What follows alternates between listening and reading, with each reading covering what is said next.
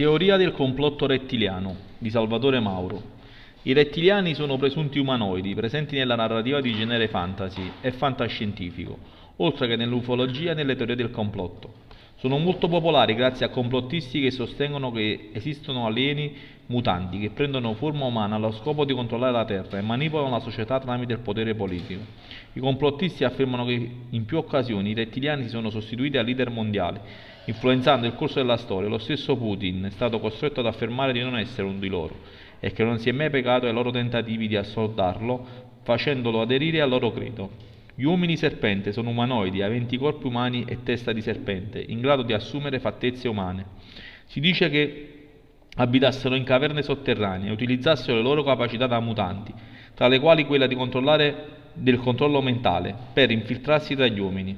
Alcuni resiconti di rapimenti alieni includono contatti con creature rettiliane. Uno dei primi casi avvenne in Nebraska, dove l'agente di polizia Herbert Schirmer, sotto ipnosi, raccontò nel 1967 di essere salito a bordo di un UFO. Sul veicolo Schirmer avrebbe incontrato umanoidi di aspetto vagamente rettiliano che indossavano l'emblema di un serpente alato sul lato sinistro del petto, ma gli scettici considerano le sue affermazioni inattendibili. Il noto David Icke sostiene che la maggior parte dei leader mondiali antichi e moderni sarebbero imparentati con i rettiliani, essendo dunque una sorta di ibridi mezzo sangue.